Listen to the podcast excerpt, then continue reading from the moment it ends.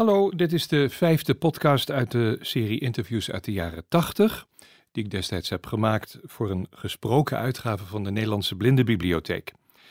Ik ben Bob van der Houven en vanaf dat ik 22 jaar oud was, werkte ik in vaste dienst van die Nederlandse Blindenbibliotheek. Die was gevestigd in Den Haag. Ik was daar voorlezer en redacteur. Het moet ongeveer begin jaren tachtig geweest zijn dat ik naar een concert ben gegaan in de Nieuwe Kerk in Den Haag, aan het Spui. Dus een heel klein kerkje eigenlijk, maar heel compact. En daar werd toen een concert gegeven door de Servisch-Russische pianist Eugene Ingic. Samen met een orkest, ik weet niet meer welk orkest. En ik weet nog wel dat hij toen muziek speelde van Chopin. Ik dacht zijn tweede pianoconcert. En dat was werkelijk betoverend. Ook in die akoestiek van die kerk, in die sfeer van die kerk. Hoe die man dat speelde, dat, dat parelende geluid van die piano. Ehm, echt, ik was er helemaal weg van. En ik eh, durf met stelligheid te zeggen dat dat um, een van de momenten in mijn leven is geweest dat ik ehm, ja, extra belangstelling kreeg voor de klassieke muziek. Nou ja, dat is dan ook later wel gebleken. Want vanaf 87 ehm, ben ik gaan werken als presentator voor Radio 4. En dat heb ik maar liefst 27 jaar volgehouden. Op 10 maart 1981, dat was trouwens één dag voor zijn 34ste verjaardag, gaf Eugene Ingic, die in de Haagse krant een tweede Horowitz werd genoemd, een concert met het residentieorkest. Dat deed hij in wat toen het Nederlands Congresgebouw werd genoemd Inmiddels is dat grote blauwe gebouw in Den Haag omgedoopt tot het World Forum. Na de repetities middags, dat was dus nog voor het concert, ontmoet ik hem. Het is dinsdag 10 maart en ik bevind me momenteel in het Nederlands Congresgebouw in Den Haag in de Prins Willem-Alexanderzaal, waar zojuist de repetities hebben plaatsgevonden voor een optreden van de Joegoslavische pianist Eugene Ingic met het residentieorkest dat hier vanavond en ook op zaterdag 14 maart plaatsvindt. Op het programma staat dan het tweede pianoconcert van Chopin. Eugene Ingic heeft nu even tijd en van die gelegenheid maak ik graag gebruik om hem wat vragen te stellen. Het eerste wat ik hem wil vragen is hoe zijn liefde voor de piano ontstaan is. Eugene, could you tell me, uh, when and how did you get interested in playing the piano? When I was uh, about eight and a half years old, I heard a recording of uh, works of Chopin, especially the the, uh, the, the famous Polonaise and the Fantasy Impromptu, and I absolutely wanted to play those pieces. So my mother bought me a, an upright piano, and I started lessons immediately. That was at what age did you say? Uh, nearly nine years old. Nearly nine years old. Toen hij negen jaar oud was, toen uh, kocht zijn uh, moeder een plaat met werken van Chopin erop. Dat maakte veel indruk op hem. En toen is hij zo ongeveer wel begonnen. De volgende vraag die ik hem wil stellen is waar hij gestudeerd heeft. Uh, where did you receive your musical training? Uh, in America, most of mostly. I uh, started, uh, but basically with uh, Russian teachers. I started with a, a, lady called Lyubov Stefani from the Moscow Conservatory, and then Alexander Borovsky, also from the Moscow Conservatory. But this was all in Boston, of course. Mm-hmm. And then I um, came to uh, Paris uh, to study with a bit with Malkuzinski and a bit with Arthur Rubinstein, and mm-hmm. um, prepared the, the, the, Chopin contest and other contests in, mm-hmm. in Paris. Shall I translate this? Ja, hij zegt dus dat hij uh, eerst naar Amerika gegaan is. Daar heeft hij een tijd gestudeerd in Boston. Hoofdzakelijk heeft hij daar gestudeerd. Hij heeft daar voornamelijk les gehad van Russische leraren, zoals daar was Alexander Borovsky van het Moskou Conservatorium. En toen later is hij ook naar Parijs gegaan. Daar heeft hij korte tijd les gehad van Malkuzinski en onder andere ook Arthur Rubinstein. En in die tijd heeft hij zich voorbereid op een aantal concoursen, waaronder het Chopin-concours in Parijs. Uh, you said something about contests. Could you say something more about that? Je zei that it's over yes, I have. I have prizes in the, the Chopin in 1970, Leeds in 72, and the Arthur Rubinstein in Israel in 74. Those are the three contests I've and been which prizes were there? Uh, fourth in Chopin, third in Leeds, and second in Rubinstein. Yeah. Hij heeft uh, achtereenvolgens gewonnen de vierde prijs in het internationale pianoconcours van Warschau in 1970, de derde prijs in het concours in Leeds in 1972 en de tweede prijs in het erg zware bekende Rubinstein concours in Israël in 1974. Yes, was it not difficult to combine your normal school education with your musical training? Was het niet moeilijk je gewone schoolopleiding te combineren met je muzikale vorming? Well, uh, now that I look back, it was because I went to uh, uh, normal schools. I didn't go to music schools. I mm -hmm. went mm-hmm. to an, an, academy and then to Harvard University, where I, I majored in, in Russian literature. Uh, and I used to fly to New York for, for piano lessons at that time. Mm -hmm. So it was, um, it was uh, rather difficult. Ja, het was erg moeilijk voor hem te combineren, omdat hij een normale schoolopleiding heeft genoten in Amerika. Uh, na de normale middelbare school is hij naar de Harvard Universiteit gedaan, gegaan en daar, heeft hij, daar is hij afgestudeerd in de Russische literatuur. Ondertussen vloog hij wel telkens naar New York om daar uh, pianolessen te nemen. But uh, was there in that situation any time left for social contacts? Was er nog wel tijd over voor het onderhouden van contacten met vrienden en kennissen op die manier? Uh, well, yes, of course. I, I had friends, many friends. I mean, but, uh, flying to New York all the time. And, uh, studying. No, well, actually, I, I, must admit, I, I I preferred social contacts to studying schoolwork. Yeah. Uh, no, I, I, I seem to manage to. Ja, het ging nog wel, maar uh, het was natuurlijk niet echt makkelijk. Yes, um, wanneer stond het voor je vast dat je voor een loopbaan als pianist wilde kiezen en wat heeft je tot die keuze gebracht? When did you make up your mind about becoming a professional pianist and what brought you to this decision? Well, finally, almost immediately, even before I uh, started uh, the piano, as soon as I heard this disc and as soon as I touched the piano, I decided that's all I wanted to do. Mm. Het was eigenlijk al op het moment dat hij, zoals hij er net al vertelde, voor het eerst die plaat hoorde die zijn moeder voor hem had gekocht, die Chopin-plaat. Toen eigenlijk stond voor hem al het idee vast dat hij het uh, professioneel wilde gaan maken in, uh, in de wereld van de muziek.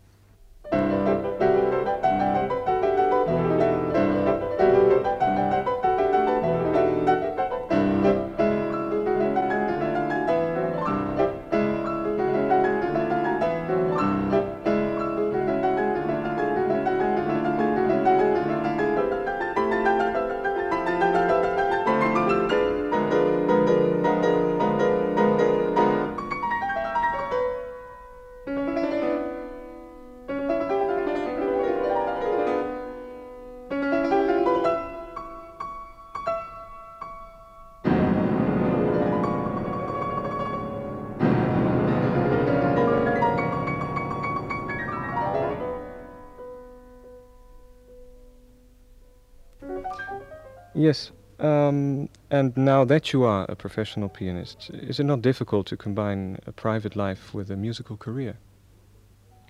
Nu, one moment. Uh, is het niet moeilijk om je privéleven te combineren met uh, muziekcarrière, nu dat je dan inderdaad uh, een professioneel pianist geworden bent? Uh, well, uh, I suppose yes, but um, I'm, I'm married. I live with my wife uh, near Paris in the country, which we prefer. Um, because there's more time sort of to mm-hmm. live, as they say, and um, we, we invite friends there. We, we it's only a half hour from Paris. We see friends in Paris, and mm-hmm. uh, of course on tour. Uh, it's uh, difficult, but you, on the other hand, you meet different instrument, more uh, different other people um, uh, on tour, you know, other musicians, uh, mm-hmm. other interesting persons. So I, I can't say that it interferes with social life. Mm-hmm. When you are in um, in European countries, your wife often joins you. But uh, how about when you go to um, some Oriental countries or something? Well, when it's too far, I usually go alone. So.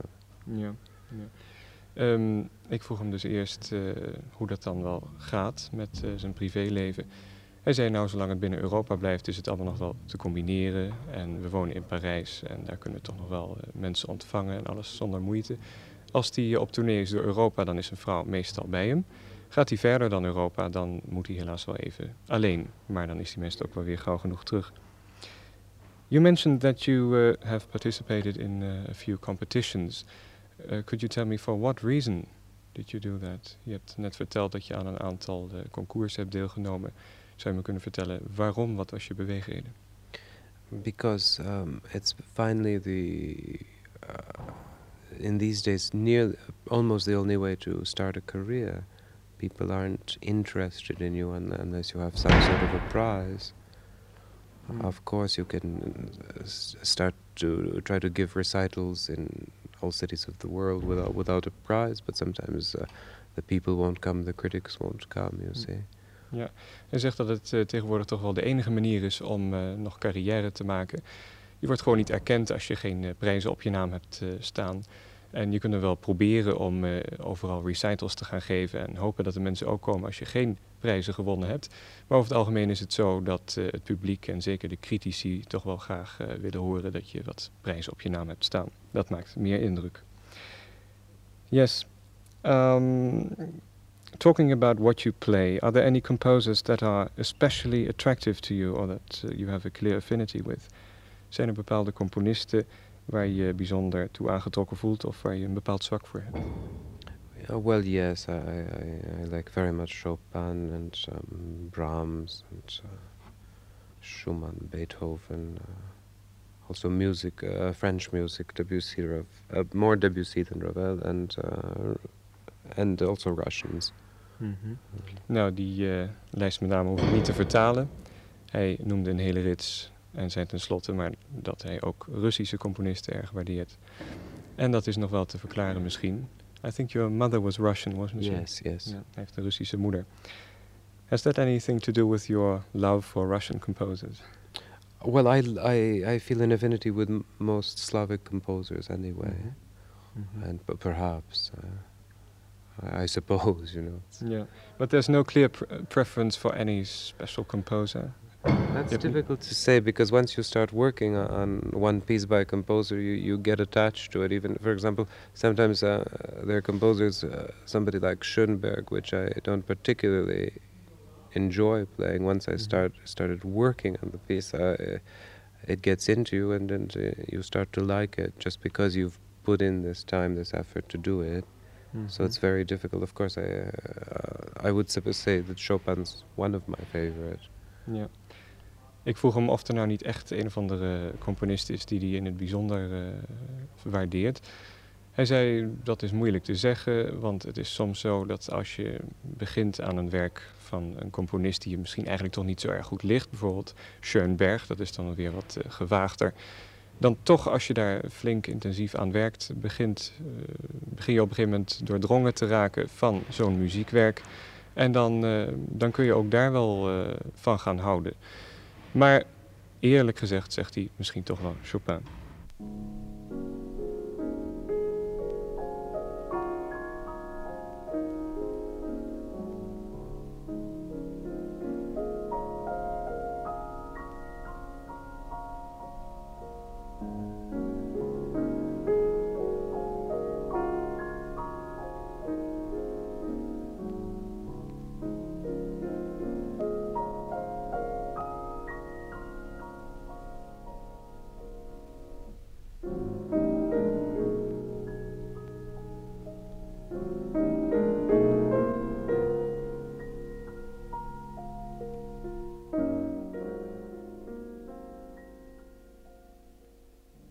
Could you tell us something about your repertoire? What musical periods does it cover? Vertel eens welke periode in de muziek jouw repertoire bestrijkt. Well, basically uh, from Bach until uh, the, the, modern composers, I, I play in, in um, mostly all periods, of course, mm-hmm. as you've probably noticed in, in uh, the last 10 recitals in The Hague, it's mm-hmm. been mostly between uh, between Beethoven and Stravinsky. So that's I would say that's the period I, for the moment I prefer. No, I can't say prefer, but I feel more at home with. Ja, eigenlijk alles wel tussen Beethoven en Stravinsky. Het begint zo ongeveer bij Bach en het houdt op bij de wat modernere componisten. Hij neigt naar uh, de wat oudere werken. Daar heeft hij toch wel een voorkeur voor. Is there a specific period in music that uh, doesn't appeal to you at all? Is er een bepaalde periode in muziek die je helemaal niet meer aanspreekt? Uh, no, I, I, I like. Uh, there, there, there are periods of music which I feel myself that I don't play as well, Mhm. but I, I like them when I hear uh, other performers doing them. You see, Mhm. so I can't say no. There's no music I don't like. Hij zegt er is geen muziek waar ik niet van hou. Maar er zijn wel sommige componisten waarvan ik het gevoel heb dat ik ze gewoon niet kan spelen. eh, Maar er dan toch wel graag naar luister als ze door anderen vertolkt worden. Right. Um, talking about other types of music. So you also like, uh, for instance, jazz and pop music?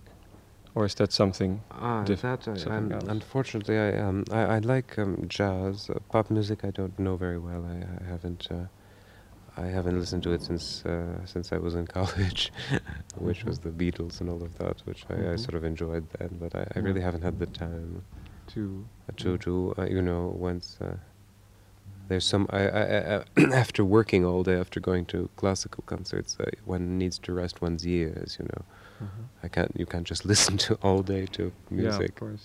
Ja. Hij zegt dat hij wel degelijk belangstelling heeft voor eh, jazz en popmuziek, al is dat dan meer jazz. Pop, daar is, is hij eigenlijk nooit zo erg aan toegekomen, al eh, heeft hij het toch altijd best leuk gevonden. You said you did like jazz to a certain extent. Have you any? Have you ever tried to play any jazz? Uh, uh, no, no, not in public, of course. Uh, just, just But for fun? For fun, yes. And uh, I think some of these uh, jazzmen, like Tatum, are extraordinary. They're pianists. I think Yeah, yeah. it's quite, a, and this power of um, uh, of improvisation is is uh, remarkable, and their their rhythm and. Uh, Mhm. Uh, no, it's it's it's sort of fascinating, but I'm a spectator more than a performer in that yeah. field. Ik vroeg hem of hij dan ooit wel eens iets met jazzmuziek heeft gedaan. Hij zegt, nou, niet eh, voor een publiek, wel thuis. Dat vond hij dan gewoon wel leuk. Ehm, hij heeft een enorme bewondering voor mensen als Art Tatum. Hij heeft grote bewondering voor wat deze mensen presteren op het gebied van improvisatie. En eh, wat ze zoal niet met ritmes uithalen, dat, eh, daar heeft hij wel degelijk belangstelling voor. Yes. um, I often noticed when attending a recital or other performances of classical music that uh, the average age of the audience tends to be rather high. Is that the same in other countries where you perform, or is it just Holland? Het is me vaak opgevallen wanneer ik naar een recital of andere uitvoering van klassieke muziek ging, dat het publiek lijkt te vergrijzen. Is dat in andere landen waar je optreedt ook het geval, of uh, geldt het alleen voor Nederland? Uh, I think um, in in Western countries in general, yes, the uh, people when they get older go more to concerts than young people. But in Eastern countries, on the contrary, uh, in Poland, Czechoslovakia, there uh, there's a great percentage of young people in the audience, even even 12 years old, 8 years old, who go regularly to concerts. Ja, hij zegt dat hem dat uh, zelf natuurlijk ook wel opgevallen is. Met name in de westerse landen is dat heel duidelijk dat er meer belangstelling is van de kant van wat oudere mensen voor de klassieke concerten. Maar in de landen in het Oostblok is dat wel degelijk heel anders. Hij zegt in Polen en Tsjechoslowakije voor, uh, bijvoorbeeld komen wel degelijk ook jongere mensen. Hij zegt ik zie ze ook vaak genoeg van 10, 11 jaar in de zaal zitten. Dat is daar veel normaler. Ja. Um, have you heard if anything is done to stimulate youngsters to go to classical concerts in Western countries? Well, they have. Uh, I think they have courses in schools, don't they? Uh, I'm really not uh, au courant, as they say. Uh, I, I, I, I, I, d- I don't, finally, I think I d- they don't do enough for music. They do much more for art. For mu- uh, Mhm. they they go, go to museums much more. On the other hand, you have a, a children's series here, don't you? Um, orchestras Yeah, usually have yeah. children's concerts Ja. where the children come and make a bit too much noise, but. ja. Ik vroeg hem uh, of hij weet of er iets aan gedaan wordt om bij jonge mensen het bezoek aan de concertzaal te bevorderen. Hij zei, ja, dat weet ik eigenlijk niet zo goed. Hij zegt, het is wel zo dat, uh, dat hij de indruk heeft dat er op scholen meer wordt gedaan om het museumbezoek en dergelijke te bevorderen, om schilderijen te gaan bekijken en noem maar op. En minder voor de muziek, al is het wel zo dat, die, uh, dat er momenteel ook weer allerlei uh, serie concerten voor, series concerten voor kinderen worden gegeven, voor jonge mensen. Hij gaat van de week ook zo'n concert geven voor echt uitsluitend jong publiek. What are your plans for the future? For the near future? Wat zijn je plannen voor de nabije toekomst? Uh, the near future, you mean next week or? well, the coming months. Uh, well, uh, there's some concerts in, in France and Germany, and then again in Holland Mm-hmm. and uh, in Italy. uh, sort of all over Europe, as a matter of fact, in Poland again. And um, Mhm. De komende maanden is het eh, voornamelijk optredens in Europese landen, eh, waaronder ook Polen. Um, have any uh, records been released recently? Uh, yes, uh, uh, my first Western recording has finally been released in la- last year in Holland uh, on CBS. It's uh, Petrushka of Stravinsky and the uh, si- uh, Six Images of Debussy. Ja, onlangs is er een plaat van hem uitgekomen, Petrushka van Stravinsky op het CBS-label. Onder meer staat er op die plaat. En eh, wat ik hem eigenlijk wilde vragen eh, is of dat niet zijn eerste plaat is, als ik me niet... Isn't that your first record? Uh, no, uh, I've uh, recorded uh, for EMI uh, Pate Marconi in Paris, which and I wasn't uh, content with it, so I didn't release. I didn't release it. Then I've re- made uh, several recordings in uh, in Poland, which are not out in the West. This is the first record that's out in the That's West. out in the West, yes. Ja, hij heeft wel eens een plaat voor het EMI-label opgenomen, maar daar was hij eh, niet tevreden over, voornamelijk over de geluidskwaliteit. En toen eh, liet hij de uitgave daarvan niet doorgaan. Er zijn wel platen opgenomen in eh, Oostbloklanden, maar die zijn in het Westen niet verkrijgbaar. Dit is dus inderdaad, deze CBS-plaat, zijn eerste plaat die in het Westen in de handel is gebracht.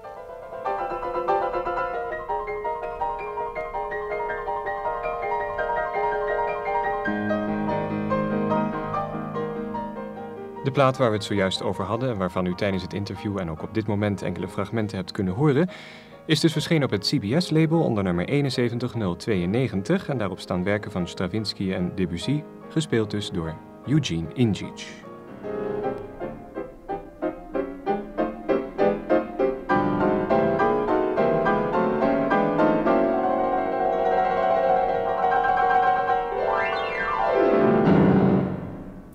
Een ontmoeting met een geweldige pianist. Eugene Ingic, en dat was in maart 1981. Een man die zeer zeker mede bepalend geweest is voor mijn liefde voor de klassieke muziek. Tot de volgende podcast.